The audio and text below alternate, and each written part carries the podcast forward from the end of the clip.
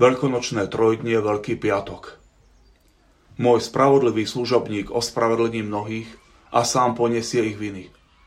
Preto mu dám ako podiel zástupy a s mocnými sa bude deliť o korisť, pretože vydal na smrť svoj život a započítali ho medzi zločincov a uniesol hriech mnohých a prosí za hriešnikov. Kristus sa stal pre nás poslušným až na smrť na kríži. Preto ho Boh nad všetko povýšil a dal mu meno, ktoré je nad každé iné meno. Ježiš si sám niesol kríž a vyšiel na miesto, ktoré sa volá Lebka, po hebrejsky Golgota. Tam ho ukrižovali a s ním iných dvoch, z jednej i druhej strany, Ježiša v prostriedku. Pilát vyhotovil aj nápis a pripevnil ho na kríž. Bolo tam napísané: Ježiš Nazarecký, židovský kráľ. Ježiš na kríži zvolal, aby sa splnilo písmo: Žij s ním. Bola tam nádoba plná octu. Nastokli teda na izop špongiu naplnenú octom a podali mu ju k ústam. Keď Ježiš okúsil ocot, povedal: Je dokonané. Naklonil hlavu a odovzdal ducha. Keď vojaci prišli k Ježišovi a videli, že je už mŕtvy, kosti mu nepolámali, ale jeden z nich mu kopijou prebodol bok a hneď vyšla krv a voda. V tento deň, ktorý sa označuje názvom Veľký piatok, bol obetovaný Kristus, náš veľkonočný baránok. Cirkev rozjíma o umučení a smrti svojho pána a ženícha a uctieva si kríž a tak si pripomína svoj pôvod z boku Krista, spiaceho na kríži, a prosí za spásu celého sveta. Cirkev v tento deň podľa pradávnej tradície neslávi Eucharistiu. Sveté príjmanie sa veriacim podáva jedine v slávení pánovho utrpenia a smrti. Chorým, ktorí sa nemôžu zúčastniť na tomto slávení, možno zaniesť sveté príjmanie v ktorúkoľvek hodinu dňa. V tento deň sa prísne zakazuje slávenie sviatostí okrem sviatosti pokánia a pomazania chorých. V tento deň sa odporúča sláviť posvetné čítanie a ranné chvály v kostole za účasti ľudu. Keďže v súčasnej pandemickej situácii to nie je možné, možno iba odporúčať veriacim, aby sa liturgiu hodín pomodli súkromne doma a tak mohli hlbšie prežívať tajomstvá dnešného dňa. Centrom dnešného dňa i popoludňajších obradov je kríž. Dnešný deň možno plným právom nazvať ako deň adorácie svätého kríža. Dnes sa neslávi Eucharistia, slávia sa iba veľkopiatočné obrady, ktoré sú vlastne bohoslúžbou slova spojenou so svätým príjmaním.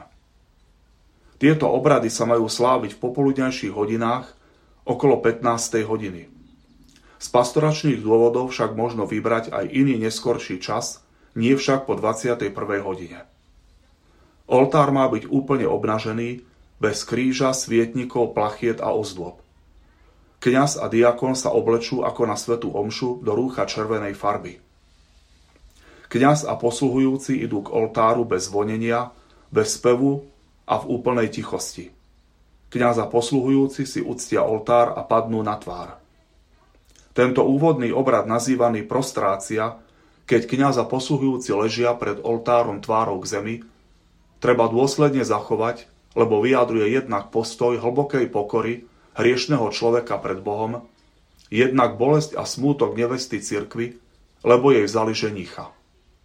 Ostatní veriaci počas tohto obradu v tichosti klačia. Potom nasleduje kolekta, modlitba dňa. Slávenie pokračuje bohoslužbou slova. Čítajú sa dve čítania a evanjelium. Prvé čítanie. Je to štvrtý spev o Božom služobníkovi z proroka Izaiáša, 52. až 53. kapitoly. Je to prorocká pieseň o utrpení budúceho Mesiáša. Prorok Izaiáš pre viaceré predpovede o Mesiášovi býva niekedy nazývaný 5. evanjelistom alebo evanjelistom Starého zákona. Responsoriový žalm so svojou antifónou Oče, do tvojich rúk porúčam svojho ducha je odpoveďou na prvé čítanie. Druhé čítanie z listu Hebrejom opisuje Ježiša Krista ako vznešeného a milosrdného veľkňaza, ktorý má súcit s našimi slabosťami, veď bol podobne skúšaný vo všetkom okrem hriechu. Keď zomrel a vstal z mŕtvych, stal sa pôvodcom večnej spásy pre všetkých, ktorí v neho veria a poslúchajú ho. V Evanjeliu zaznievajú v tento deň Jánove pašie.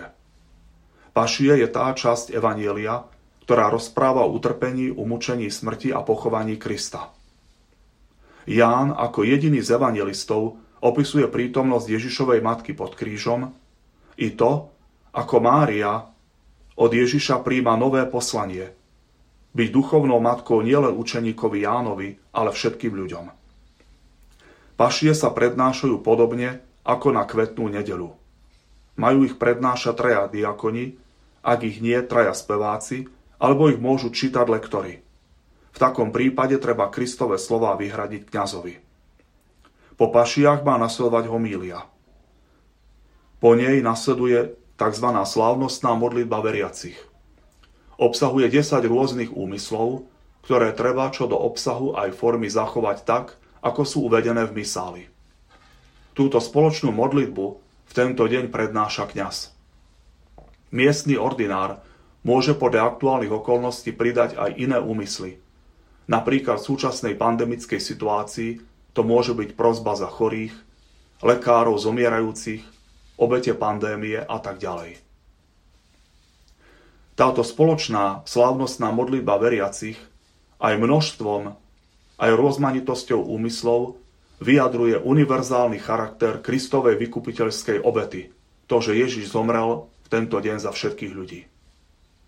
Potom nasleduje poklona kríža. Koná sa jedným z dvoch spôsobov uvedených v misáli. Prvý spôsob je obrad so zahaleným krížom, alebo druhý spôsob obrad s odhaleným krížom. Pri prvom obrade so zahaleným krížom kňaz od posluhujúceho príjme zahalený kríž v presbytériu a postupne na trikrát ho odhaľuje, pričom spieva Hľa drevo kríža, na ktorom zomrel Spasiteľ sveta. Ľud trikrát odpovedá: poďte, pokloňme sa. Veriaci si po každej výzve pokľaknú a chvíľu zotrvajú v tichej adorácii. Pri druhom obrade s odhaleným krížom kňaz alebo diakon v sprievode prisluhujúcich kráčajú ku vchodu do kostola.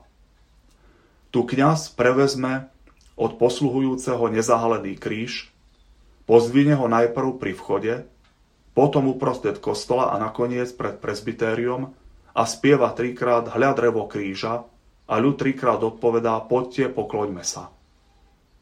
Pri prvom i druhom obrade vedľa kríža z oboch strán stoja dvaja posluhujúci so zažatými sviecami.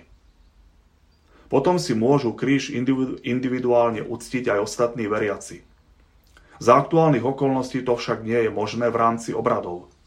Nič však nebráni tomu, aby si veriaci uctili kríž súkromne doma vo svojich príbytkoch. Veľkopiatočné obrady sa končia svätým príjmaním. V dnešný deň je zvlášť vhodné stráviť nejaký čas rozjímaním pred ukrižovaným Kristom a uvedomením si, čo všetko musel Ježiš Kristus vytrpieť z lásky k nám pre našu spásu, aby nás vykúpil a otvoril nám nebeskú bránu. Celé Kristovo utrpenie, o ktorom dnes rozjímame, je prejavom bezhraničnej Božej lásky a milosrdenstva voči hriešnemu ľudstvu topiacemu sa v hriechoch. Kristov kríž je most, ktorý spája nebo so zemou.